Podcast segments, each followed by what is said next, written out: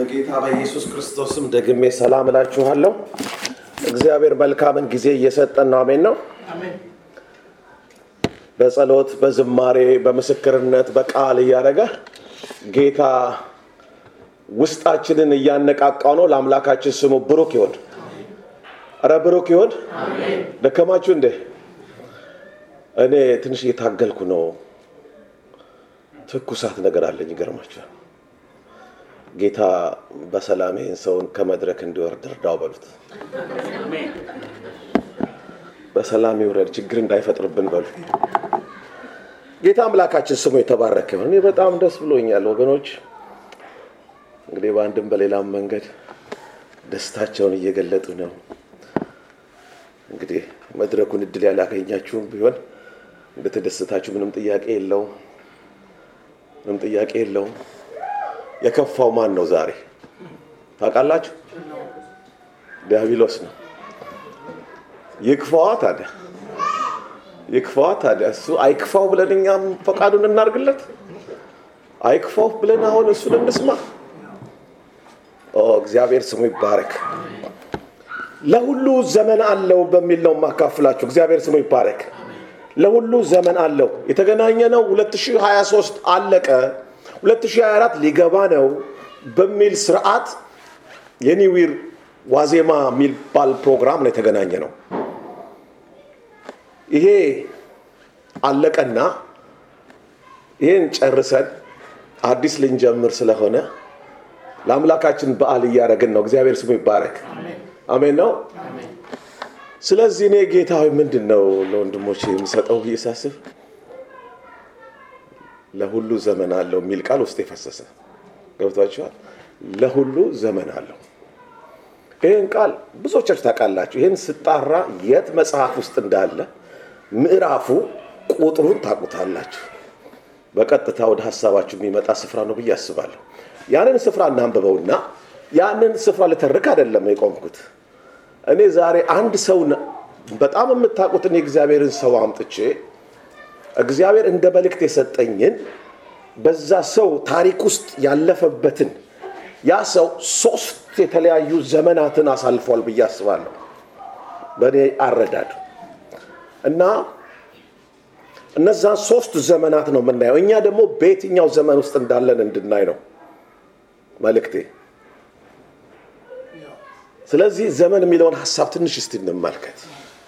መጀመሪያ እስቲ ወደዛ ወደምታውቁት መጽሐፈ መክብብ ምዕራፍ ሶስት እንሂድ። ለሁሉ ዘመን አለው፣ ከሰማይ በታችም ለሆነ ነገር ሁሉ ጊዜ አለው።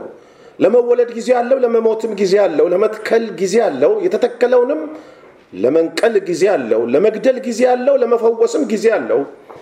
ለማፍረስ ጊዜ አለው፣ ለመስራትም ጊዜ አለው። ለማልቀስ ጊዜ አለው፣ ለመሳቅም ጊዜ አለው። ዋይ ለማለት ጊዜ አለው፣ ለመዝፈንም ጊዜ አለው። ድንጋይን ለመጣል ጊዜ አለው፣ ድንጋይንም ለመሰብሰብ ጊዜ አለው።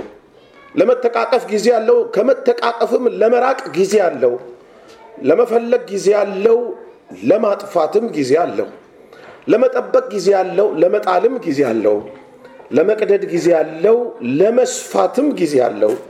ዝም ለማለት ጊዜ አለው፣ ለመናገርም ጊዜ አለው።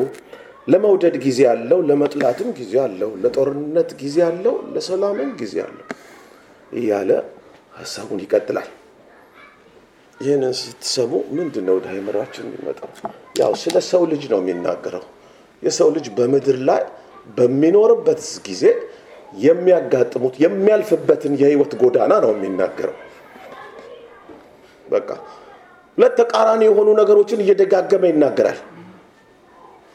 ጥሩ የሚመስልንና negative የሚመስልን ያመጣል ያመጣል። ለዛም ጊዜ አለው፣ ለዚህኛውም ጊዜ አለው። ለመሳቅ ጊዜ አለው፣ ለማልቀስም ጊዜ አለው ይላል። ለማዘን ጊዜ አለው፣ ለመደሰትም ጊዜ አለው። ለመሰብሰብ ጊዜ አለው፣ ለመበተንም ጊዜ አለው ይላል መጽሐፍ ቅዱስ።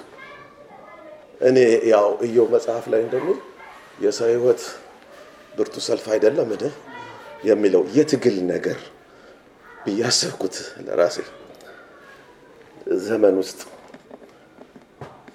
ሰው ልጅ ሲያልፍ የሚያጋጥሙት ነገሮች ማለት ነው። ሰዎች እነዚህን ሳነብ አንዳንዶቻችሁ የሚሰማችሁ ነገር አለ። በዚህ አልፍ ያለሁ በዚህኛውም አልፍ ያለሁ በዚህኛው አልፍ ያለሁ በዚህኛውም አልፍ ያለሁ የምትሉ አላቸው። በዚህኛው አልፍ ያለሁ አዎ በዚህኛውም ይህንንም አውቀዋለሁ ያንንም አውቀዋለሁ ምትሉ ትኖራላችሁ። ፈልጋችሁ ያመጣችሁት ነገር አይደለም።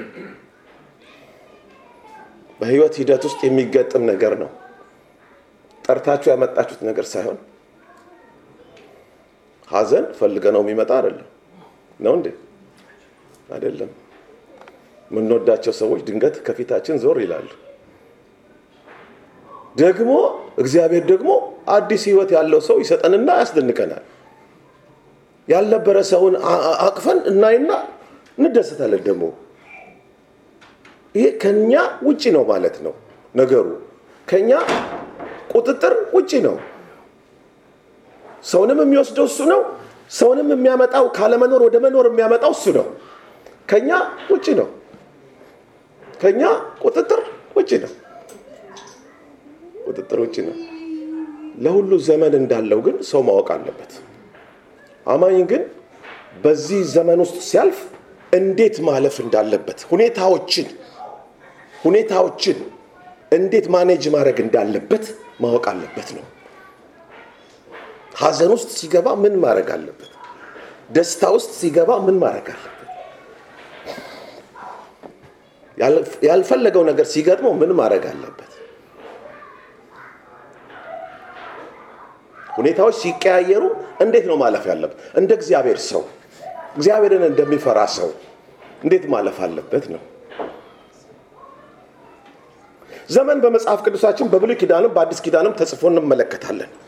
ብዙ ሀሳቦች ተጠቅሰዋል። በዘመን ከዘመን ጋር በተያያዘ ዘመን የሰው በምድር የሚቆይበት እድሜ ነው። እንደዛ አድርጎ ሲገልጠው እናያለን። ወቅቶች አራቱ ክፍለ ዘመን ክረምት፣ መከር፣ በግ በጋ፣ በልግ በማለት ሲጠራ ይሰማል። ዓመታትም በየስማቸው በዘመን ይከፋፈላሉ። ነገስታት የነገሱበት ዘመን እሳቤ በማድረግ የንጉስ እንትና ዘመን ሲባል እንሰማለን። በታሪክ እንሰማለን አደለ? የንጉስ እንትና ዘመን ይባላል ብሎ ዘመኑ። ታሪክንም በዘመን ማስረዳት ሲፈለግ በአጼ የገሌ ዘመን እንዲህ ያለ ስራ ተሰራ ሲባል ይታያል። የሰዎች አኗኗርንም በዘመን መጽሐፍ ቅዱሳችን ሲገልጥ እናያለን። የሚያስጨንቅ ዘመን ሲል ሰምታችኋል አለ ከሰዎች አኗኗር የተነሳ ነው ዘመኑ የተገለጠው። ምንድን ነው የሚለው? የሚያስጨንቅ ዘመን እንዲመጣ ይህን እወቅ ይለዋል ጢሞቴዎስን ሐዋርያው ጳውሎስ። ለምን ሰዎች እግዚአብሔርን የሚያመልኩ ይመስላሉ፣ ግን አኗኗራቸው ግን እንደዚህ ግን ያስጨንቃል። ዘመኑ ይሄ ነው ብሎ ዘመኑን በዛ መልክ ሲገልጠው እናያለን። ሰዎች ህይወት የሚገኝበትን የእግዚአብሔርን ቃል የማይታገሱበት ጊዜ ይመጣል ዘመን ይመጣል ብሎ ይናገራል። ዘመኑ ከሰዎች አኗኗር ዘይቤ ጋር ሲጠቀስ እናያለን። የተፈጠሩ ሁኔታዎችን ለመግለጽ በዚህ ዘመን እንዲህ ሆነ ይባላል። ዘመን በአጭሩ ጊዜ ነው ማለት የሚቻል ነው። በመጀመሪያ ዘመን፣ በአሁኑ ዘመን፣ በዚህ ዘመን፣ ለሚመጣው ዘመን፣ በመጨረሻው ዘመን፣ የቀደመው ዘመን፣ ከዘላለም ዘመን እየተባለ በመጽሐፍ ቅዱስ ሲጠቀስ ትሰማላችሁ። አምላካችን ስሙ ብሩክ ይሁን። ከዘመን ጋር በተያያዘ ስለ አንዳንድ ሰዎች መጽሐፍ ቅዱስ የሚናገረውን ስንመለከት ለምሳሌ ጥቂት ሰዎችን እናንሳና ከዛ ወደ ዋናው መልእክት ይገባለሁ። ለምሳሌ ስለ አዳም መጽሐፍ ቅዱስ ኃጢአት ከሰራ በኋላ ምን አለው? ከዘመን ጋር በተያያዘ የተናገረውን ትዝ ይላችኋል አለ በህይወት ዘመን ሁሉ በድካምህ ከእርሷ ትበላለህ አለው። ምድር አመፀኛ ትሆንብሃለች አለው ዘመንህን በሙሉ ስለዚህ አዳም የሰራው ኃጢአት እስካሁን ድረስ ማለት ነው እኛ የትግል ኑሮ የያዝ ነው ለዚህ ነው በምድር ላይ ማለት ዘመን የሚለው ነገር ከዛ ጊዜ ጀምሮ እንደሆነ ታያላችሁ። የሰው ዕድሜ ማልን ግን ደግሞ ከዛ ጊዜ ጀምሮ ያለውንም ዘመን ሲለው እናያለን መጽሐፍ ቅዱስ። ስለ ዕድሜ ስትመለከቱ ማቱሳላ የኖረበት ዘመን ሁሉ 969 ዓመት ሆነ ሞተም ይላል። ማቱሳላ ዕድሜ ትልቅ ወይስ ተሳሳትኩኝ? ስንት ዓመቱ ነበር? 969 ዓመት በስማ 969 ዓመት ሆነ ሞተም። የእስራኤል ሕዝብ ተሰዶ ሲገባ ለመጀመሪያ ጊዜ ወደ ግብፅ በዮሴፍ አማካኝነት መጀመሪያ፣ ቀጥሎ ደግሞ ተሰብስበው ሲገቡ ያዕቆብን ፈርዖን ጠየቀው አደለ? እዚህ ላቸው አደለ? የዘመን ዕድሜ ስንት ነው አለው። የዘመን ዕድሜ የሰው ዕድሜ በዘመን ለካል ማለት ነገረው። ከዛ በኋላ እሺ መጽሐፍ ቅዱስ ሌላ ስለ ዳዊት ምን ያህል መሰላችሁ? ዳዊት በራሱ ዘመን ይላል። ደግሞ የራስ ዘመን አለ። የራስ ዘመን ሁላችንም የራሳችን ዘመን አለን። የራሳችን ዘመን አለን። የአንዳንዶቻችን ረጅም ነው፣ አርዝሞ ይስጣችሁ፣ እግዚአብሔር ይመስገን ረጅም ነው። አንዳንዶቻችን ደግሞ ቀደም ተብሎ ልንጠራ እንችላለን። እኛም አልጎደለብንም፣ ቀድመን ብንሄድም ወደ ጌታችን ነው የምንሄደው። ሁላችንም ግን በጽድቅ መንገድ እንጓዝ። ብንቆይም ብንቀድምም ዋናው በጌታ መሆናችን ዋናው በጌታ መሆናችን በጌታ ሆነንም ቶሎ ብንጠራ ብሄድ ይሻለኛል አላለም ጳውሎስ? ብሄድ ይሻለኛል ብለዋል እኮ። ስለዚህ ብቀድም ምንም አይደለም። ዋናው እኔ በጌታ መሆኔ ነው። ዋናው በጌታ መሆኔ ጸንቼ መቆየቴ ነው። ጸንቼ መቆየቴ ነው እና በራሱ ዘመን ይላል። በራሱ ዘመን የራሳችን ዘመን አለን። ይህን ያዙ። የራሳችን ዘመን አለን። በቃ ስልሳ ሰባ ሰማንያ ዘጠና መቶ መቶ ሀያ በሉ የራሳችን ዘመን አለን። በራሱ ዘመን የእግዚአብሔር ሀሳብ ካገለገለ ጌታ ይባርክ። ይኸውላችሁ ትኩሳትን የተረዳ ሰው thank you ተባረክ።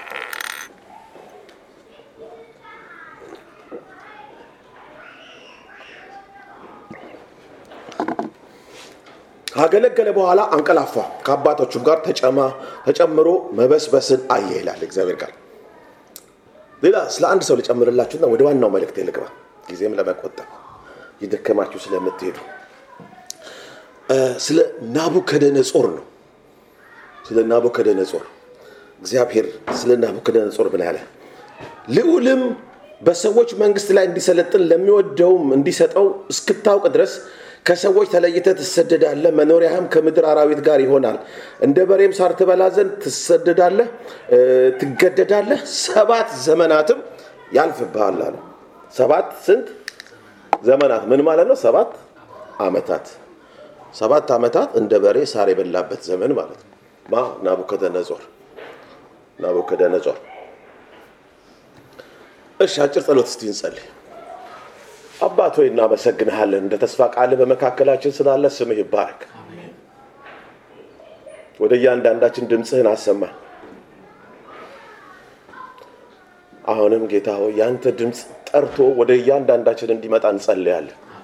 ጠርቶ ግልጥ ሆኖ ግልጽ ሆኖ ነፍሳችን የምትታነጽበት የምትሰራባት የእግዚአብሔር ቃል ትምጣለን። ቃሉላ ከፈወሳቸው ተብሎ እንደተጻፈ እስካሁንም እየተናገርከን እየሰራህን እንደሆነ ስምህ ይባረክ። ከፍ ከፍ አደርግሃለሁ በኢየሱስ ክርስቶስ ስም አሜን።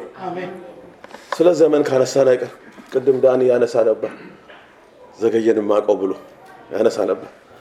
እኔም ወደኋላ ሄጄ ዞር ብዬ ሳይ ያ ዘመን የሚገርማችሁ ሩቀቱ ብዙዎቻችሁ አልነበራችሁም እዚህ ሀገር። አንዳንድ ሰው ነው ዮሴፍ እርግጠኛ ነበር እዚህ ምናልባት ጥግነህ ነበር። በቃ አንዳንድ ሰው ነው የሚታየኝ የነበሩ በዛ ጊዜና ከርቤ አልነበርክም። ተው እጅን አታውጣ፣ እጅን አታውጣ። አልነበርክም አልነበርክም። እና ዘመኑ የዛሬ አሰጌማ ነበረች፣ አስቴር አለች፣ ኦኬ አለች። እና የዛሬ ታሪኩ የዛሬ 28 29 ዓመት ነው። የዛሬ 28 29 ዓመት የሆነ ታሪክ ነው። እና ነገሩ እንደ ትላንት ነው የሚመስለው እንደ ትላንት ነው የሚመስለው። የጊዜው ፍጥነት የጊዜው መሮጥ ይገርማል። እግዚአብሔር አዋቂ ነው። እግዚአብሔር አዋቂ ነው። በቃ በስራው አይሳሳትም። እግዚአብሔር ያን አይነት ኑሮ ሰጠን፣ ኖርን። አንዳንዴ አንዳንዴ ዳኒ እሱ እንትን ለእሱ መልካም እንደሆነለት ይናገራል አደለ? ያ ነገርን አንዳንዴ ደግሞ ለወዲያኛው የበለጠ ሆኖም ሊሆን ይችላል። ታውቃላችሁ፣ ሆኖም ሊሆን ይችላል።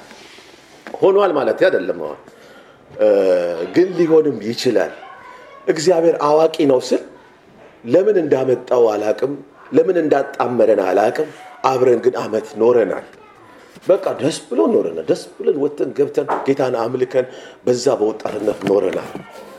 እና አሰጌን ሳገኝ ነው ዳን ይበላ እንግዲህ ምን ላርግ ታዲያ? እንግዲህ ጨከንክበት አትበሉኝ። እንግዲህ ሰው እናትና አባቱን ይተዋል አይደለም የሚለው ጓደኛውንም ይተዋል አይልም? ወንድሙንም ይተዋል አይልም? ከሚስቱም ጋር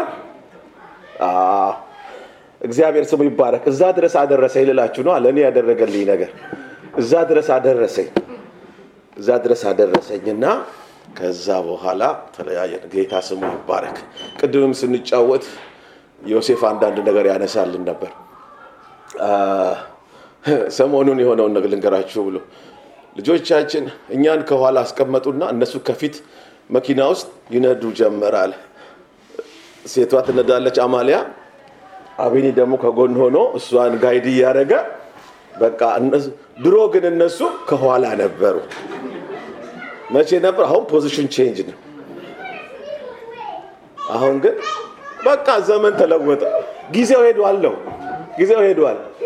እኛ ልጆች ልጆች ብንላቸው ትልልቅ ሰዎች ናቸው። ጊዜው ሄዷል። የአምላካችን ስሙ ብሩክ ይሁን። ለሁሉ ዘመን አለው እያልኳችሁ ያለሁት። ለሁሉ ዘመን አለው። ልጆቻችንም አድገዋል። እሰይ እንኳን አደጉ። እኛም ይህን ሁሉ ዓመታት አለፍን። እሰይ እንኳን ሆነ። እግዚአብሔር በህይወት አኖረን። ሰላሳ ዓመት አኖረን። በቃ እዚያ አይገርማችሁ? እንዲህ ቀላል ነው። ድሮ እኮ ልጆች ሆነን አስር ዓመት እንል ነበር ነበር እዚህ ሀገር እንደመጣን እነ ዳንኤል አብርሃም አስር ዓመት ቆይተናል ሲሉ ይዘን ነበር። ሰላሳ ሆነን እኛ እኮ አይገርማችሁ? ዘመኑ ይሮጣል። ዘመኑ ይሮጣል። ጌታ ይባረክ። እናመሰግነዋለን። በቃ የምንኖርበት የማይመስል ሀገር ነበረ። ኖር በጣም ደስ ብሎ ኖርን። እግዚአብሔር ይባርካቸው። በእውነት ስለ ኤልያስ ነው ልነግራቸው የፈለግኩት። ኤልያስ በእኔ መረዳት ቅድም እንዳልካችሁ ሶስት ዘመን አሳልፏል። ሶስት ዘመን ኤልያስ በመጽሐፍ ቅዱስ ለየት ያለ ስፍራ የሚሰጠው ነቢይ ነው። ነቢይ ነው። ጌታ ኢየሱስ ከብሉይ ኪዳናት ነቢያት ከሚያነሳቸው ጥቂቶች መካከል አንዱ ነው። እሱ ሁሉንም አያነሳም። ጌታ ኢየሱስ ክርስቶስ በምድር በሚያገለግልበት ዘመን ጥቂቶቹ እንደ reference እየጠቀሰ የሚያነሳቸው አንዱ ኤልያስ ነው። አብርሃምን፣ ዳዊትን ብዙ ሰዎችን አያነሳም። ኢየሱስ ግን ኤልያስን አንስቷል። ጌታ ኢየሱስ ክርስቶስ በኤልያስ ዘመን ሶስት ዓመት ከስድስት ወር ሰማይ ተዘግቶ ሳለ በምድር ሁሉ ብርቱ ራብ ነበር። ይህንን የእስራኤል ሕዝብ በሙሉ በደንብ ያውቀዋል። በታሪክ ደረጃ እንግዲህ ይቅርታ ይደረግልኛል። ህዝቡም በጣም ጠንቅቀው ያውቁ ነበረ። ከዚህ የተነሳ በጣም ጠንቅቀው ያውቁት ነበር። ኤልያስን የሚያከብሩት አገልጋይ፣ በጣም የሚያከብሩት አገልጋይ ነው። ጌታ ኢየሱስ ክርስቶስ አንድ ጊዜ ጠየቀ ደቀ መዛሙርትን፣ የሰውን ልጅ ሰዎች ምን ይሉታል ብለው ጠየቃቸው። ማን ነው አሉ። ትዝ የሚላችሁ ማን ማን ነው አሉ። አንዱ ኤልያስ ነው ነው ያሉት። ኤልያስ መጥቷል፣ ኤልያስ መጥቷል፣ ኤልያስ ነው ነው የሚሉህ አለው። ያን ያክል ነው የሚያስቡት። ምክንያቱም ኢየሱስ የሚያደርገውን ነገር ተመለከቱና ወይ ኤልያስ ወይ ዮሐንስ እንደዚህ በቃ የሚያከብሩት አገልጋይ ነው ማለት ነው።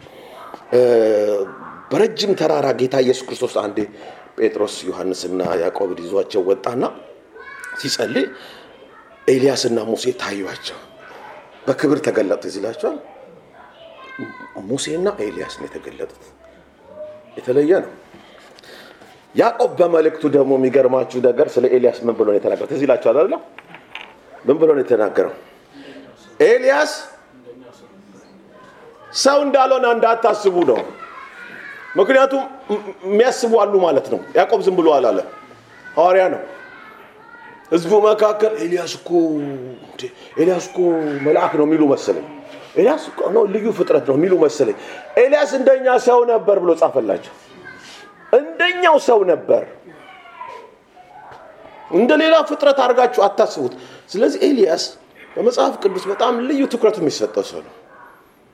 አዲስ ኪዳንም ብሉይ ኪዳንም የሚያነሳው ሰው፣ ነገስታት በዘመኑም የሚፈራው የሚፈሩት ሰው ነው። ኤልያስ የመጀመሪያው በሶስት ነው የምከፍለው ዘመኑን። የመጀመሪያው ዘመኑ የኤልያስ የመሸሸግ ዘመን እለዋለሁ። የመሸሸግ ዘመን የሚገርም ነው። ኤልያስ ውልደቱ ምናምን መጽሐፍ ቅዱስ አይጠቅስም፣ ከተማው ምናምን አይጠቅስም። ድንገት ወደ አገልግሎት ነው ወደ አካብ ሲላክ ነው መጽሐፍ ቅዱስ የሚያሳየው እና አንደኛ ነገሥት ምዕራፍ 17 ሁለት አራት ላይ የእግዚአብሔርም ቃል እንዲህ ሲል ለእርሱ መጣለት። አንደኛ ነገሥት ምዕራፍ 17 ሁለት አራት የእግዚአብሔርም ቃል እንዲህ ሲል ለእርሱ መጣለት፣ ከዚህ ተነስተ ወደ ምስራቅ ሄድ፣ በዮርዳኖስም ትይዩ ባሉት በኮራት ፈፉ ውስጥ ተሸሸግ፣ ከወንዙም ትጠጣለህ፣ ከቁራዎችም በዚያ ይመግቡህ ዘንድ አዝዣለሁ። ይቅርታ ቁጥር አንድን ሄዳችሁ እስቲ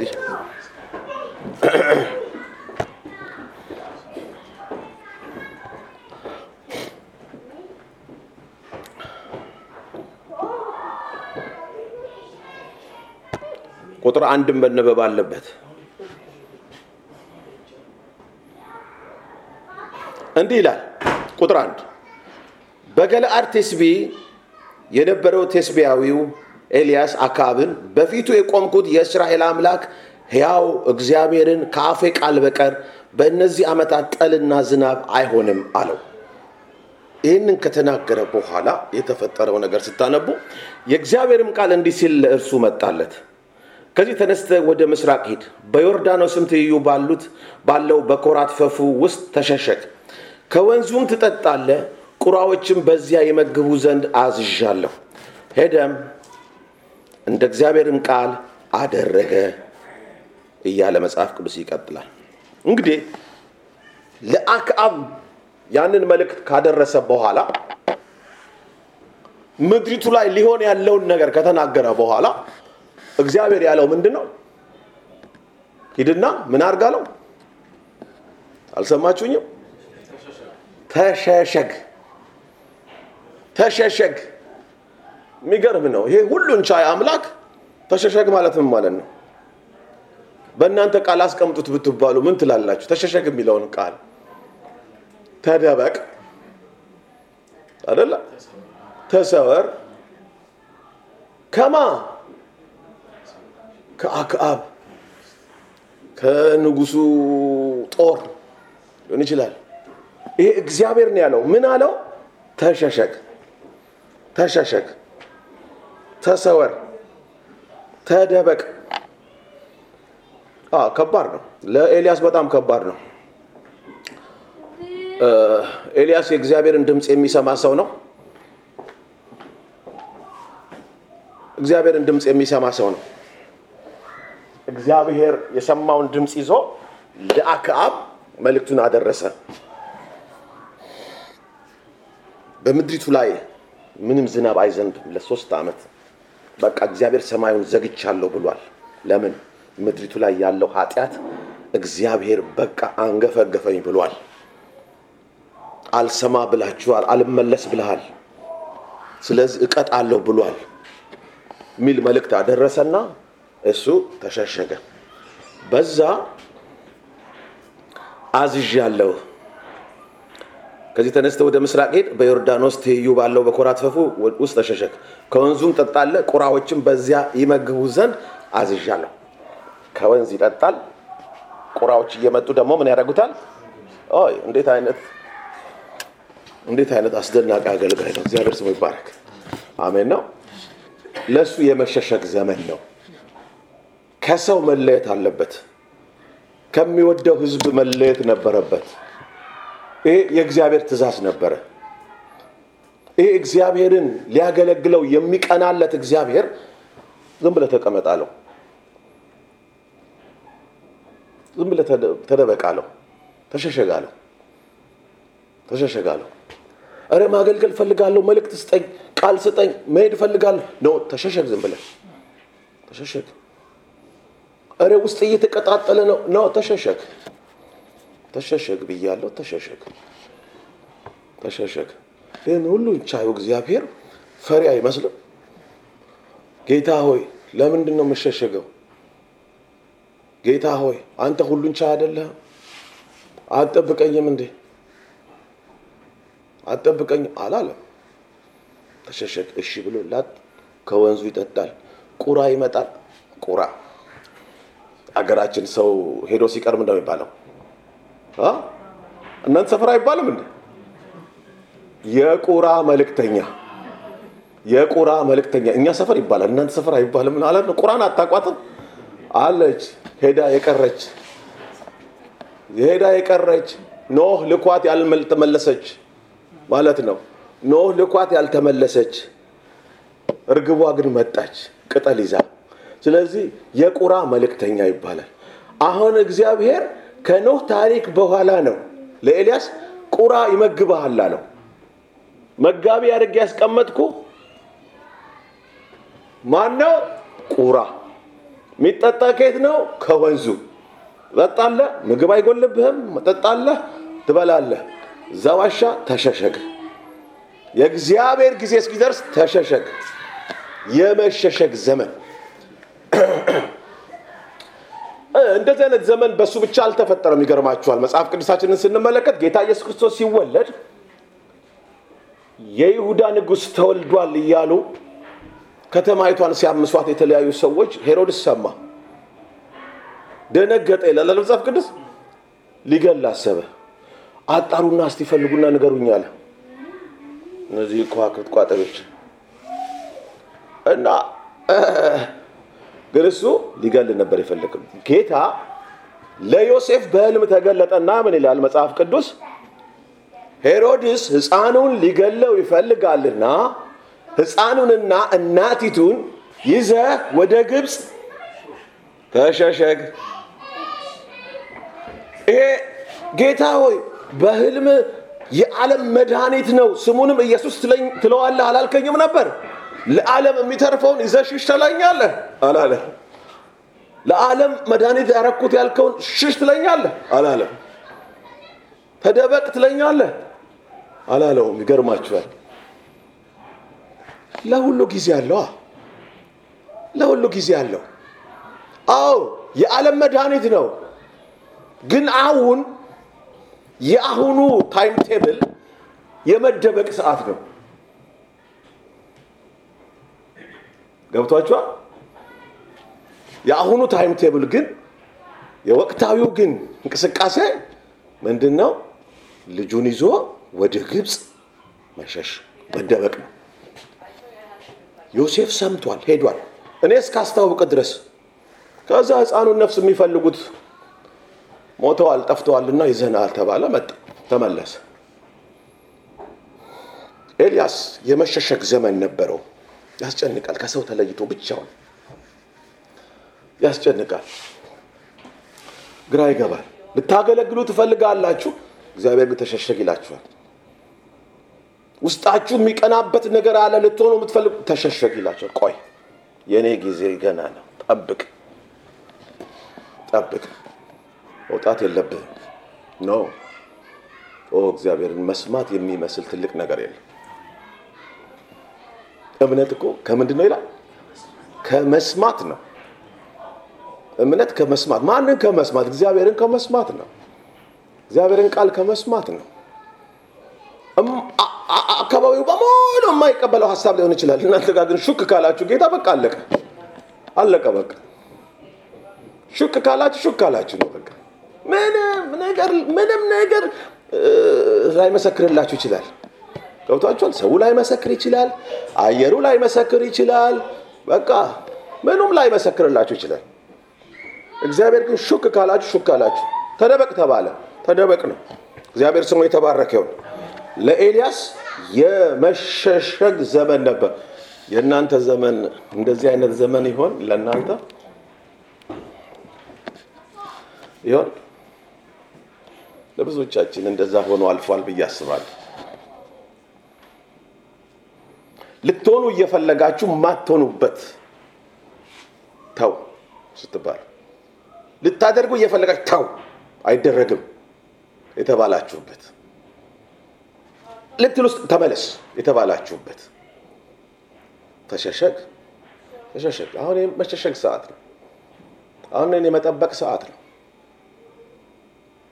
እኔን አሁን የመታገስ ሰዓት ነው። እግዚአብሔርን ደግሞ የምንወደው ከሆነ እንታገሰዋለን። ቷቸዋል ያስብልኛል፣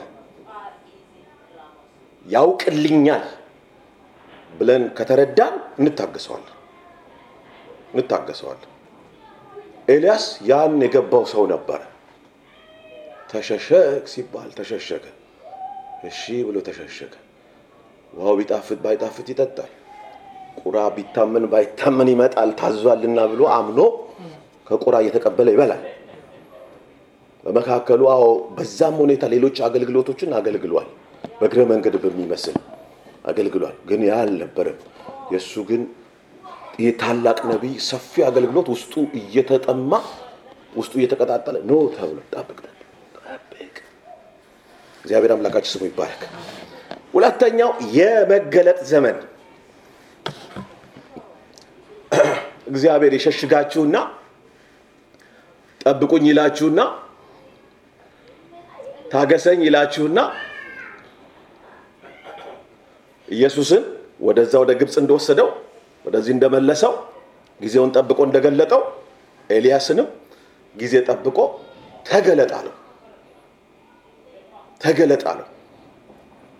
መልእክት ሰጥቶ ጊዜውን ሁኔታውን አመቻችቶ ሊያደርግ ያለውን ወስኖ እግዚአብሔር ተገለጥ አለው። አሁን ውጣ፣ የምታደርገው ይሄን ነው፣ የምትለው ነገር ይሄ ነው። እግዚአብሔር ሳይለን ከወጣን ግን የምንለውም አይሰጠንም፣ የምናደርገውንም አናቅም፣ የሚሆነውም ነገርም እግዚአብሔር ኃላፊነት አይወስድም። እግዚአብሔር ግን ተገለጥ ብሎ ለሚሆነው ነገር ሁሉ ኃላፊነትን ይወስዳል። እግዚአብሔር ስሙ ይባረክ። አሜን ነው። እግዚአብሔር ኃላፊነትን ይወስዳል። በቃ በየትኛውም ሸለቆም ቢሆን አሳልፎ ያስወጣል። በቃ እግዚአብሔር ስሙ ይባረክ። አሜን ነው። አንደኛ ነገሥት ምዕራፍ 18 አንድ ላይ ቀጥሎ ባለው ምዕራፍ ማለት ከብዙ ቀንም በኋላ በሶስተኛው ዓመት ሂድ ለአካብ ተገለጥ በምድር ላይም ዝናብ እሰጣለሁ የሚል የእግዚአብሔር ቃል ወደ ኤልያስ መጣ። አስቀድሞ በነበረው ሰማይ ተዘግቷል፣ ዝናብ የሚባል ነገር የለም ነበር የተባለው። ምድሪቱ በድርቅ ልታልቅ ነው ነበር የተባለው። አሁን ደግሞ ዝናብ እሰጣለሁ ዝናብ እሰጣለሁ የሚል የእግዚአብሔር ቃል ወደ ኤልያስ መጣ። ግን መሀል ላይ መሆን ያለበት ነገር አለ። ኤልያስ የተሰጠው ነገር አለ፣ የምታደርገው ነገር ተብሎ የበዓል ነቢያትን በሙሉ ሰብስብ የሚል መልእክት ተሰጥቶታል። አካብ ደስ አሰባሰብ። በሉ የእስራኤል ሕዝብ ይሰብሰብ፣ ሁለተኛ አምላክ የበዓል ነቢይ ነው የበዓል አምላክ ነው ወይስ እግዚአብሔር ነው? ዛሬ ይታያል። መስዋዕት ይሰዉ፣ እሳት የሚያወርደው እሱ እውነተኛ አምላክ ነው። ይህን መመሪያ የሰጠው እግዚአብሔር ነው። እሱ በስሜት ተነሳስቶ ያደረገው ነገር ሳይሆን ምክንያቱ ውስጥ ተገለጥ ተብሏላ። ተገለጥ።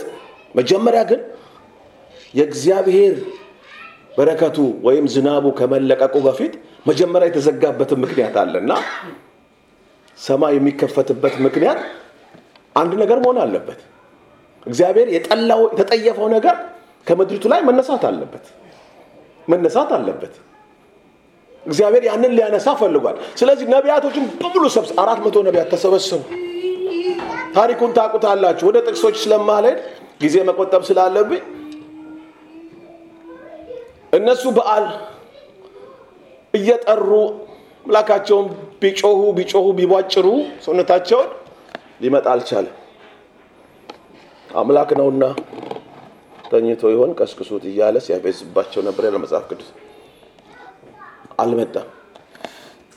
ከዛ ኤልያስ ብቻውን ግን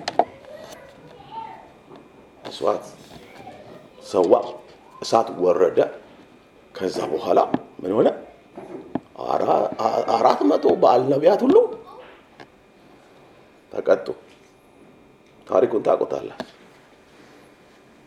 ከዛ በኋላ ዝናቡ ወረደ፣ ዘነበ። አካባቢ በዚህ ሰዓት በቃ ደስ ብሎታል። የበዓል ነቢያት ተጨፍጭፈዋል፣ ታርደዋል። እሱ በቃ ዝናቡ ወደደስቶ እሱ አካባቢ በዚህኛውም በዛኛውም እንትን ነው እና የዝናቡ ሽፍር ከባድ ነው እና በሰረገላ ላይ ፈጥነ ውጣ ተባለ። ሰረገላ ላይ ወጥቶ ሄደ። ግን ነቢያቱ ተቀጥተዋል። እግዚአብሔር ሲገለጥ እግዚአብሔር ኃላፊነትን ይወስዳል። ኤልያስ በተሰጠው መመሪያ መሰረት ሲያደርግ እግዚአብሔር ከምድሪቱ ላይ ያለውን እርም አነሳ።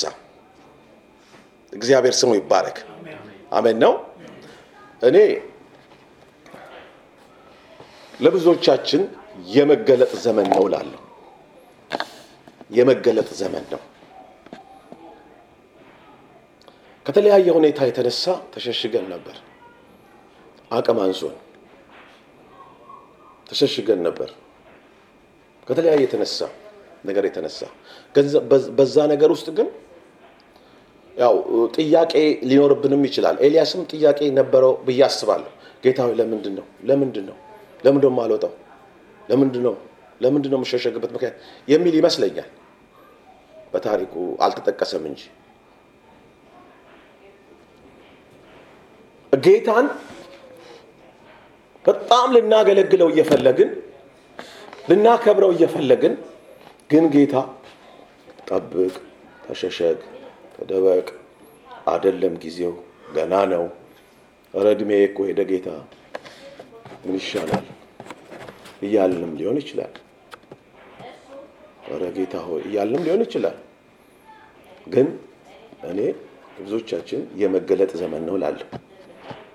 አንዳንዱ መገለጥ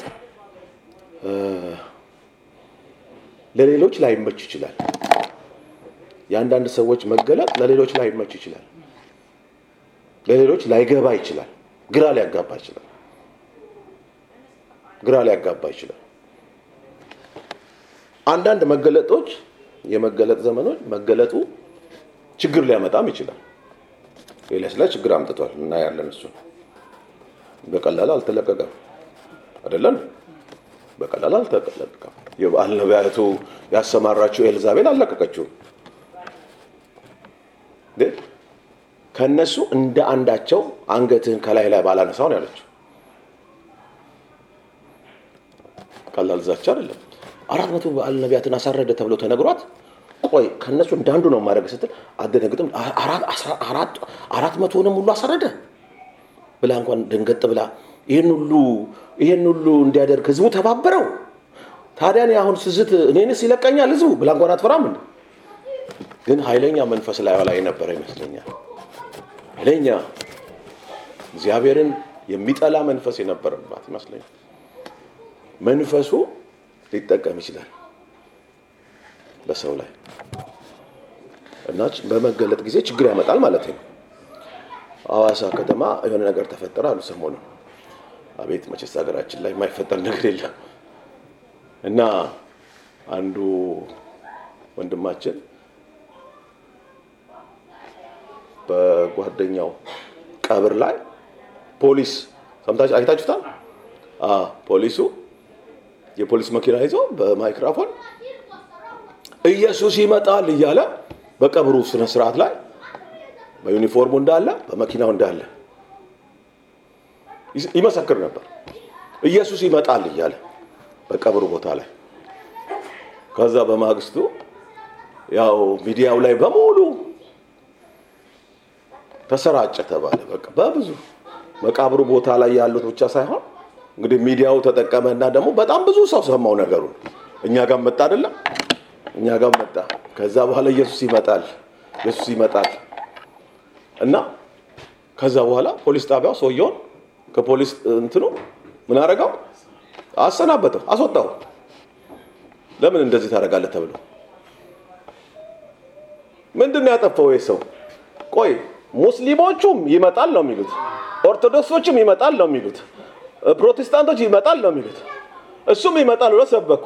አሁን እዛ ከተማ ያለው ህዝብ በሙሉ ቢታይ ከዚህ እምነት ውጭ እንደው ጥቂት ነው የሚሆነው። ከዚህ እምነት ውጭ የሚሆነው ጥቂት ነው የሚሆነው እና ደግሞ መቃብሩ ቦታ ላይ ነው፣ የጓደኛው ቀብር ቦታ ላይ ነው። ለእኔ ይሄ ሰው በቃ የመገለጥ ዘመን ነው ብዬ አስብ ለእኔ ራሴ ወሰድኩት። በቃ በቃ ለሚወደው ጌታ ራሱ ተገለጥ ተብሏል ብዬ አሰብኩኝ። በቃ ለራሴ ተገለጥ ተብሏል። ከዛ ይሄ ሰውዬ ሀሳብ ሲሰጥ ምንተዋል ይህንን ስሜን ያጠፋውን ሰውዬ በጣም አመሰግነዋለሁ አለ አሉ። ለምን ሲባል እኔ መቃብሩ ቦታ ላይ ብቻ ነበረ እኮ የሰበኩት፣ እሱ ግን በዓለም ዙሪያ ላሉት ሁሉ አማርኛ ለሚሰሙ ሁሉ እንትኑን አሰራጨልኝ አሰራጨልኝ አመሰግናለሁ አለ አሉ። አዎ ነገሩ ገብቶታል ማለት ነው። ይሄ ሰው እንደዚህ ሲል ነገሮችን ፖዘቲቭሊ ከወሰደው ገብቶታል ማለት ነው። ስለ ጌታ መስክሮ ስለ ጌታ ተናግሮ ሊመጣ የሚችለውን ነገር ያውቀዋል፣ ተዘጋጅቶበታል ማለት ነው።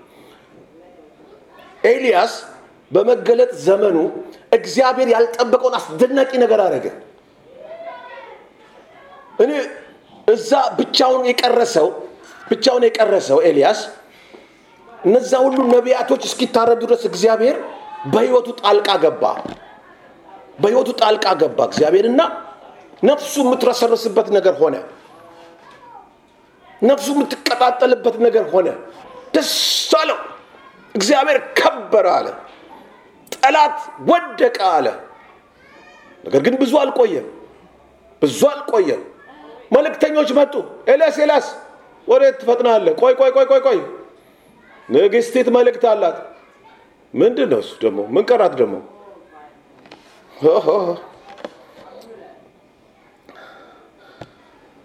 የበዓል ነቢያቶችን ሁሉ እንዳሳረድክ በዚህ አታመልጥም፣ እዚህ አትቀርም። ከእነሱ እንደ አንዱ ትሆናለህ ተብለሃል። ከእነሱ እንደ አንዱ ትሆናለህ ተብለሃል ነው ይህ ቀላል ዛቻ አይደለም። ኦ በመገለጥ ዘመን የእግዚአብሔር ክብር ይገለጣል። አዎ እውነት ነው። ግን ብቻውን አልመጣም፣ ብቻውን አልመጣም። የሚቃወምም አለ። ለእግዚአብሔር ቀንታችሁ ስትጸልዩ ቆይታችሁ ጌታ ሆይ ምን ነው ተሸሸግ ተሸሸጊ ብቻ በዛብኝ፣ ምን ነው ጌታ ሆይ መድረክ ስጠኝ፣ እባክህ ጌታ ሆይ ድል ስጠኝ ላገልግልህ፣ እባክህ ጌታ ሆይ የሚሰማኝ ስጠኝ፣ እባክህ ጌታ ሆይ ይከፈት የተዘጋው ነገር ስንል እንቆይና ሲከፈት ማገልገል ስንጀምር እግዚአብሔር መስራት ሲጀምር ተቃውሞ ኃይለኛ ሆነ። ያልጠበቅነው ግዙፍ የሆነ ተቃውሞ ሊመጣ ይችላል ሊመጣ ይችላል። እስቲ አሁንም ደግሜ ልበላቸው፣ አራት መቶ ነቢያት እንዲታረዱ አድርጎ አሁን አንዲት ንግስቲት ስለዛተችበት መበርገግ ነበረበት። በዛ ቦታ ብንሆን ሁላችንም እንበረግጋለን ብዬ አስባለሁ ብዬ አስባለሁ። መንፈሱ ነው በጣም ተጽዕኖ ያደረግ ነበር ምድሪቱ ላይ ኃይለኛ ኃይለኛ ግን እግዚአብሔር ከእሱ ጋር ነበረ። ስራውን የጀመረ አምላክ ይጨርስ ነበረ። የኤልያስንም ድካም የሚያውቅ አምላክ ያስጨርሰው ዘንድ ይወድ ነበረ። እስከ መጨረሻው ሊጓዝ ይፈልግ ነበረ ከኤልያስ ጋር። ይሄ እግዚአብሔር እግዚአብሔር ስሙ ይባረክ። በድካማችን ጊዜ ማትረባ ሂድ ወደዚያ የማይለን ጌታ ስሙ ይባረክ። ምንድን ይህን ሁሉ ተአምር አሳይቼ በዚህ ትበረግጋለህ? ሂድ ወደዚያ ሌላ ሰው ፈልጋለሁ የማይል አምላክ ስሙ ይባረክ። አሜን ነው። የሰውን ድካም የሚያውቅ ስሙ ይባረክ። ታጋሽ ሩህሩህ አምላክ ስሙ ይባረክ። በእውነት ጌታ ይመስገን። አዎ በሶስተኛው የክብር ዘመን ብየዋለሁ፣ ወይም በክብር የመነጠቅ ዘመን። እሺ እንግዲህ ወንድሞቼና እህቶቼ ኤልዛቤልም መሞትህ ነው ብላ ዛተችበት። እሱም መጨረሻ ላይ እኔ ከአባቶቼ አልበልጥምና ነፍሴን ውሰዳት አለ ኤልያስ። እንግዲህ ጥቅሶቹ ጋር ማለደው ጊዜ ለመቆጠብ ታሪኩ ስለምታውቁት ነው። በቃ ነፍሴን ውሰዳት አለ። ኃይለኛ ኃይለኛ ኃይለኛ የሆነ ተስፋ መቁረጥ ኤልያስ ውስጥ ገባ። ያንን አይነት መንፈሳዊ ልምምድ ተለማምዶ እንደገና እንደዚህ አይነት ተስፋ መቁረጥ ውስጥ መግባት ቀላል አይደለም። በምን ታነሱታላችሁ የዚህን ሰው ልብ? በመዝሙር ብዛት፣ እጅ በመጫን ጸሎት፣ በምን ታነሱታላችሁ የዚህን ሰው? ውስጡ ወደቀ። በጣም አሸነፍኩ ብሎ ጠላትን ተበቀልኩት ብሎ ሳይጨርስ ወንድሞቼን የጨረሰውን ይህን የበዓል ነቢያትን መንፈስ ተበቀልኩት ብሎ ሳይጨርስ እንደገና እሱ ላይ ዛቻ መጣ። ይህ ነገር አያልቅም እንዴ? ይሄ ነገር አይቆምም እንዴ? እንዴ መቼ ነው የሚቆመው? ነው ነገሩ። ኃይለኛ ተስፋ መቁረጥ መጣበት ውስጡ። እንደገና ሲዝቱበት ተልኮብሃል ተልኮብሃል ልትሞት ነው ከዚህ የተነሳ ከዚህ የተነሳ ወገኖቼ ኤልያስ በቃ ወደ ተራራ ይወጣ ጀመር። ይወጣ ጀመር። ተስፋ ቆርጦ ምን ታደርጋለህ በዚህ በኩል? እኔ ከአባቶች አልበልጥም ግደለኝ አለ እግዚአብሔር። እኔ ስለ መሞት አንስቼ አውቃለሁ ከአንተ ጋር ሳወራ። ከየት አመጣ ይሄን መልእክት? እኔ በቃ ከአባቶች አልበልጥም። እንዲያው ትገደላለህ እየተባልኩ የተዛትኩብኛል ከየት ሰማ ነው ነገሩ? ከየት ሰማ ነው ነገሩ እግዚአብሔር መስማት እንቀጥላለን ወይስ ጠላት የሚናገረንን እንስማ ነው ነገሩ? ጠላት ዝታለች of course ኤልዛቤል። መጀመሪያ የህይወት እንቅስቃሴውን የጀመረው አገልግሎቱን የጀመረው እግዚአብሔርን በመስማት አይደለ? ሰማይን እዘጋለሁ ሄደ ንገረው ለአካብ የተባለው ጉዞን የጀመረው ከእግዚአብሔር ድምፅ ሰምቶ አይደለምን? እከፍታለሁ ሰማዩን ያለው እግዚአብሔር አሁንም ከሱ ሰምቶ አይደለምን? ዝናቡን አዘንባለሁ ያለው እግዚአብሔር ከሱ ሰምቶ ነው እንጂ አሁን ኤልዛቤል ትገደላለህ ሲባል ለምን ይሰማል? ለምን እኩል እናደርገዋለን ነው ቃሉ። ለምን የእግዚአብሔርና የሰውን ቃል እኩል እናደርጋለን? ለምን ወይም ደግሞ የእግዚአብሔርንና የሰይጣንን ቃል እኩል እናደርጋለን። በእግዚአብሔር ጀምረን ለምን በሰው በእግዚአብሔር ጀምረን ለምን በሰይጣን እንደናቀፋለን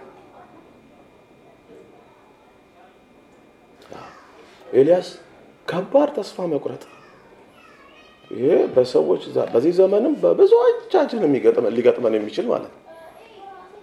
በጠበቅነው ባልጠበቅነው መጠን ተስፋ አስቆራጭ ነገር እግዚአብሔር ጋር ተቀጣጥለን ብዙ ነገር ስናረቀው ተስፋ አስቆራጭ ነገር ይመጣል።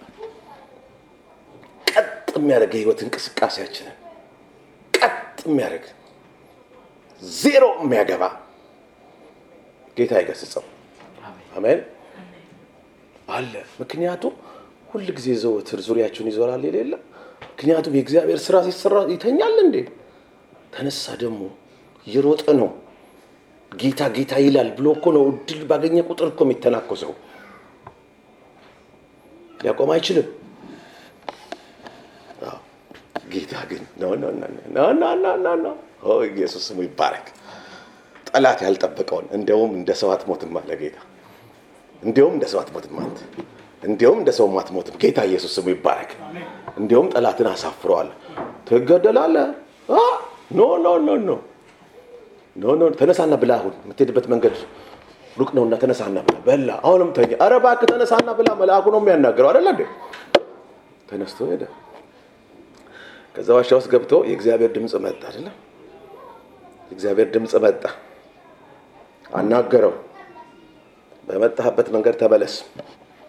የእግዚአብሔር ስራ ይቀጥላል። የእግዚአብሔር ስራ ይቀጥላል። በሰፊው ይቀጥላል።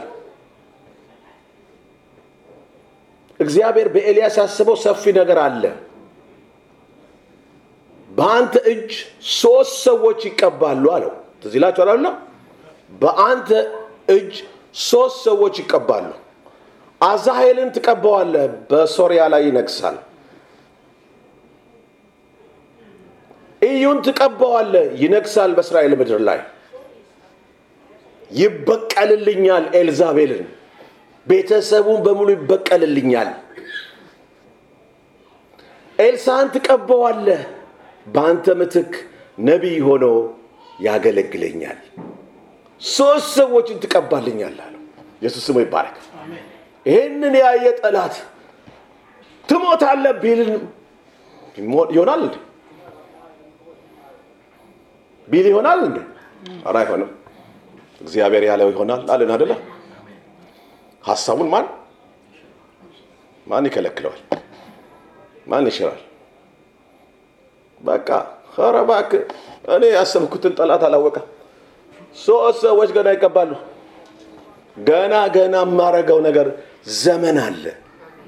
የኤልዛቤልን ቤት የማጠፋበት የአክዓብን ዘመን ምድሬ ላይ ጥፋትን እንዳበዙ እናንተ ዘመን አለ ዛሬ አትዘኑ በምታልፉበት ነገር ከእግዚአብሔር እይታ የተሰወረ ነገር የለማ ከእግዚአብሔር እውቀት የተሰወረ ነገር የለም እጅ በእጅ ዛሬ አንድ ነገር ካላረክ ብለን አንሞግተው ጌታን። የራሱ ዘመን አለው። ለሁሉ ዘመን አለው። በቃ ለሁሉ ዘመን አለው። የእግዚአብሔርን አሰራር እንላመድ፣ እንረዳ፣ ይግባ። ለሁሉም ዘመን አለው። አዎ በዛ ዘመን ብዙ ሕዝብ አዝኗል፣ ልቡ ተሰብሯል። እስራኤል በድሏል እያለ እስራኤል እግዚአብሔርን ትቶታል። እስራኤል አመንዝሯል፣ ለበዓል እየሰገደ ነው፣ እግዚአብሔር ተረስቷል ተብሎ የብዙ እውነተኛ እስራኤላኖች ልብ ተሰብሯል። ግን እግዚአብሔርን የሚፈሩ ልባቸውን ያጸናሉ፣ በቅድስናቸው ይቀጥላሉ፣ በጽድቅ ይቀጥላሉ። አብረው አያምፁም፣ አብረው አያምፁም። ለሁሉ ዘመን አለዋ። እግዚአብሔር መቼ ጉልበት ያንሰዋል? መቼ ፋይናንሻል ያጥረዋል? አልቻልኩም፣ ብዙ ነገር ማድረግ አስቤ ነበር ግን አልቻልኩም ይላል እንደ ጌታ።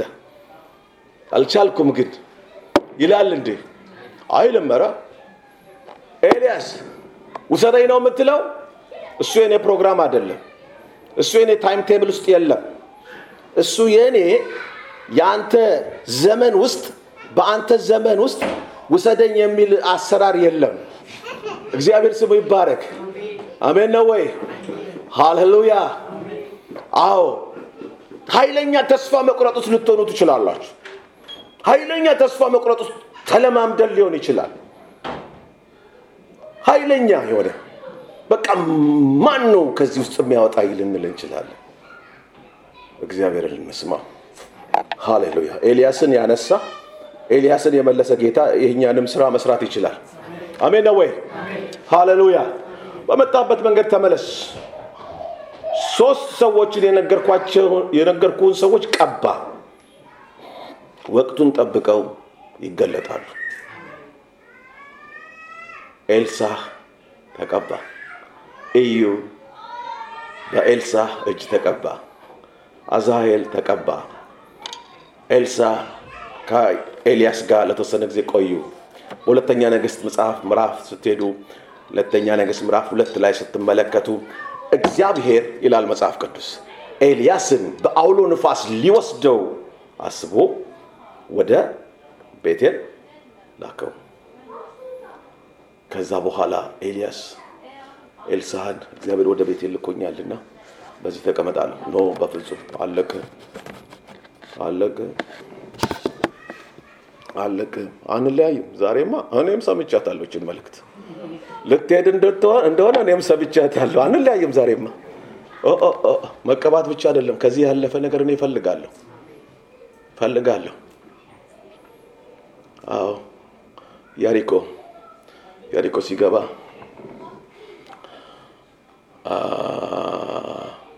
እግዚአብሔር ልኮኛልና በቃ በዚህ ተቀመጥ፣ እኔ ልሂድ ልቀጥል መንገዴ። በፍጹም ታው ታስጨንቀኝ፣ በፍጹም እኔ አልለቅህም፣ ዛሬ አልለቅህም፣ አንላቀቅም ዛሬ። እግዚአብሔር ስሙ ይባረክ። ሁለተኛ ተስፋ አስቆራጮችን እነግራችኋለሁ እዚህ ሰፈር በዚህ በቤቴልና በኢያሪኮ የነበሩ ነቢያቶች ነበሩ። ትዝ ይላችኋል አይደለ? እነዚህ ነቢያቶች ምን ይላሉ? ኤልሳ ኤልሳ ኤልሳ ኤልሳ ምንድን ነው? ዛሬ እግዚአብሔር ኤልያስን ሊወስደው እንደሆነ አውቀሃል? አውቄያለሁ። ዝም በሉ። ቋንቋው ምንድን ነው? ይሄ ዝም ብላችሁ ስትሰሙ የሆነ ተስፋ አስቆራጭ አይደለም? ዝም በሉ። ከራስ ላይ ሊወስደው እንደሆነ ሰምተሃል? አውቀሃል? እነሱ ይችን አውቀዋልና እሱ አላወቀም ብለው ነው። ግን ለእኔ እንደ ተስፋ አስቆራጭ ነው የወሰድኩት። እነሱ ደግሞ እዚሁ በቃ ጎን ያሉ ናቸው። ጎን ያሉ ያለፈ ነገር ያላዩ ያለፈ ነገር ያላዩ ኤልሳህንም ተስፋ የሚያስቆርጡ ናቸው። እነዚህ ደግሞ የእግዚአብሔርን ስራ የሚያስተጓጉሉ ናቸው። በዚህች እውቀት ብቻ ተሟሙቀው ያሉ ያለፈ ነገር እያየ ነው። እሱ ያለፈ የእግዚአብሔርን ፕሮግራም እየተመለከተ ነው። እግዚአብሔር ያየውን እያየ ነው። እሱ ተው ተው፣ በቃ እዛው በቃ እዛው ተሰብሰቡ እናንተ ትረብሹኝ። አሁን እኔ attention ን concentration አትበጥብጡ። አሁን እዚህ ጋ ነው። አሁን አልላቀቅም። አሁን እዛም ሲገባ ኢያሪኮም እንደዛው ዮርዳኖስ ጋር ደረሱ። ተከፈለ። ኤልያስ ከፈለው፣ ተሻገሩ። okay አሁን ነገሩ ገብቶኛል። ሳልወሰድ ምንድን ነው የምትለምነው? በአንተ ላይ ያለው መንፈስ በእኔ ላይ ምን ይሆን እጥፍ አለ። ኦ የሚገርም ጥያቄ ነው። ኤልያስ ያገለገለበት መንፈስ እጥፍ በኤልያስ ያገለገለበት መንፈስ ራሱ ትልቅ ነው፣ ከባድ ነው። እጥፍ እፈልጋለሁ ምክንያቱም የእግዚአብሔር ስራ በተሻለ መንገድ መቀጠል አለበት ነው። እሱ እግዚአብሔር ነዋ። እሱ እግዚአብሔር ነዋ። ስሙ ይባረክ። አሜን ነው። አዎ ይኸውላችሁ እንግዲህ ኤልያስ ልሙት ያለ ነው። በቃ ግደለኝ ያለ ነው። አሁን እዚህ ጋር የተጠራው ምንድን ነው? በእሳት ሰረገላ ሊወሰድ ሃሌሉያ። እስከ ሞት ድረስ ተማራችሁ ታውቃላችሁ? እስከ ሞት ድረስ ተማራችሁ ታውቃላችሁ? ጌታ ሆይ ለምን ፈጠርከኝ? ለምን ወደዚህ ሀገር አመጣኸኝ? ጌታ ሆይ ወደ አገልግሎት ለምን አስገባኸኝ? ጌታ ሆይ ወደዚህ ጋብቻ ለምን አስገባኸኝ? ጌታ ሆይ ለምንድን ነው ከእነዚህ ሰዎች ጋር የገጠምከኝ ብላችሁ ተማራችሁ ታውቃላችሁ? ታውቃላችሁ? ሰዎች አንዳንዴ ውሰደኝ ይላሉ። አማኞች ነው ማለት ተማረው ከምሬት የተነሳ ምን ያክል ቢማረሩ ነው እላለሁ። ምን ያክል ቢማረሩ ነው የነገሩን ክብደት ላስብ ሞክራለሁ። እነሱ ናቸው ግን የሚያውቁት እነሱ ናቸው ግን የሚያውቁት። ግን እግዚአብሔር የተሻለ ነገር አለው ነው የተሻለ ነገር አለው። እግዚአብሔር ስሙ ይባረክ። ልሙት ያለውን ኤልያስን ነው አይደለም። አንተ እንደ ሰው አትሞትም የተባለ እንደ ሰው አትሞትም። ጉዳዩ አታውቅም እንዴ? በእኔና በሰይጣን መካከል እኮ ነው። አታውቅም እንዴ? እሱ አንተን ገላለሁ አለ። ኖ አይኑ እያየ አንተን በሰረገላ ወስዳለሁ። እግዚአብሔር ስሙ ይባረክ። አይኑ እያየ በሰረገላ ወስድሃለሁ። ምን እንደሚያደርግ እናያለን። ያስቀርሃል፣ ወደ መቃብር ይከትሃል። እስቲ እናያለና ኢየሱስ ጌታ ነው። አምላካችን ስሙ ይባረክ። አዎ እኛ አምላካችንን ባወቅንበት መጠን ነው እንግዲህ ነገራችን፣ በተረዳንበት መጠን ነው እንግዲህ ነገራችን። እግዚአብሔር ለሁላችንም መረዳትን ይጨምርልን። ምክንያቱም አንዳንድ የስንፍና ቃል እናወጣለን። በቃ ግደለኝ፣ ግደለኝ። ምን ተፈጠረ? በቃ እኔ ዛሬ ከስራ ምናምን የተፈጠረ ከስራ ያን ነገር ተፈጠረን። በስርዓቱ ዲሲፕሊን ሆነ አትነጋገርም። እግዚአብሔር መልካም መልካም ነው። ኢየሱስ መልካም ነው። ለሁሉ ዘመን አለ ወገኖች። ክብር አለ፣ ክብር አለ። ጠላት እንዳለው አይደለም፣ ሰይጣን እንዳወራው አይደለም፣ ሁኔታም እንደሚናገረው አይደለም። እግዚአብሔር እንዳሰበልህ ነው፣ እንዳሰበልሽ ነው፣ እንደወሰነልሽ ነው፣ እንደወሰነልኝ ነው የሚሆነው። በምንም ሁኔታ ላልፍ እችላለሁ። ፍጻሜ ግን እሱ በወሰነው ነው። በቃ በዚህ ታልፋለህ ካለ አልፋለሁ። እኔ ግን discipline I will be discipline እንደ እግዚአብሔር ሰው ተሸሸግ ትሸሸጋለህ። ልውጣ ልውጣ ልታይ ልታይ ማለት አስፈላጊ አይደለም። ችግር ውስጥ ነው የምትገባው። ችግር ውስጥ አደጋ ውስጥ ነው የምትገባው። በቃ አደጋ ውስጥ ያለ እግዚአብሔር የሆነ ነገር አደጋ አደጋ በቃ አላዋቂ ሁን፣ በቃ ሞኝ ሁን፣ ይሻልሃል። በቃ ሞኝ ሁን፣ ይሻልሃል፣ ይሻልሃል። አላዋቂ መሆን ይሻልሃል። ፈሪ መሆን ይሻልሃል። መምሰል ይሻልሃል። የተሸሸግ ዘመን ነው። የተሸሸግ ዘመን ነው። የተሸሸግ ዘመን ነው ዘመኑ። ዘመኑን መለየት ጥሩ ነው። ተገለጽ ስትባል ደግሞ አትፍራ። በአምላክ ታመን፣ በእርሱ ተደገፍ።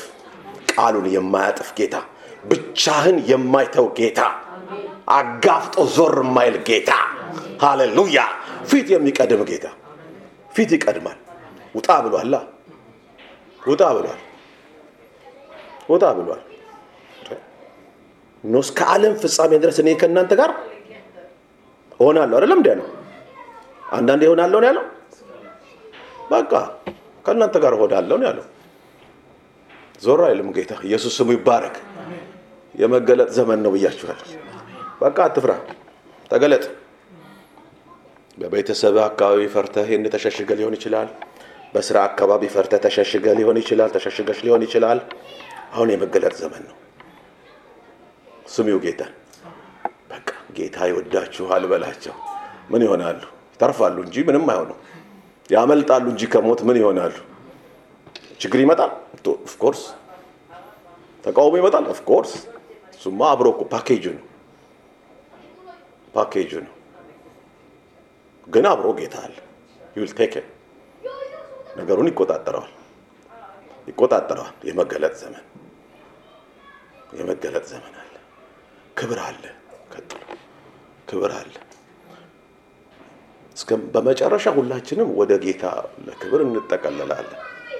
ወይ ከጠራንም ለክብር ነው፣ ወይ ከመጣም ለክብር ነው። ግን ደግሞ በዚሁም ክብር አለ ክብር አለ። እግዚአብሔር ስሙ ይባረክ። በዚሁ በምድር እኮ ነው ኤልያስን የእሳት ሰረገላ አምጥቶ በምድር ሰዎች እያዩ ነው እነ ኤልሳ ነቢያቶቹ ስልሳ ነቢያቶች እያዩ ሄደ። የክብር ሰረገላ አይደለም እንዴ? ክብር ነው እኮ የሚወራው እኮ የዛ ሰሞን እንዴ በስመ አብ እነ ሙሴ እነ አብርሃም ምናምን እኮ እንደዚህ አልሆነም። እነ ያዕቆብ እነ እንትና እኮ ኤልያስ ግን በሰረገላ ሄደ። በቃ እና ጌታ ክብር አለው። እግዚአብሔር ስሙ ይባረክ። አሜን ነው። ጌታ መልካም ነው። ኢየሱስ ክርስቶስ ጌታ ነው። ሃሌሉያ። ወንድሞቼ ዘመኑ የመገለጥ ዘመን ነው። አይ የፍርሃት ዘመን አይደለም። የመደበቅ ዘመን አይደለም። አሁን የመገለጥ ዘመን ነው። ብዙ ኃጢአት አደባባይ የወጣበት ዘመን ነው። እንደምታዩት ብዙ ኃጢአት በድፍረት ዓለማችን በከተማችን ላይ የወጣበት ዘመን pride እያሉ ጽፋሉ። pride እያሉ ባንዲራቸውን ያውለበለባሉ ያውለበልባሉ።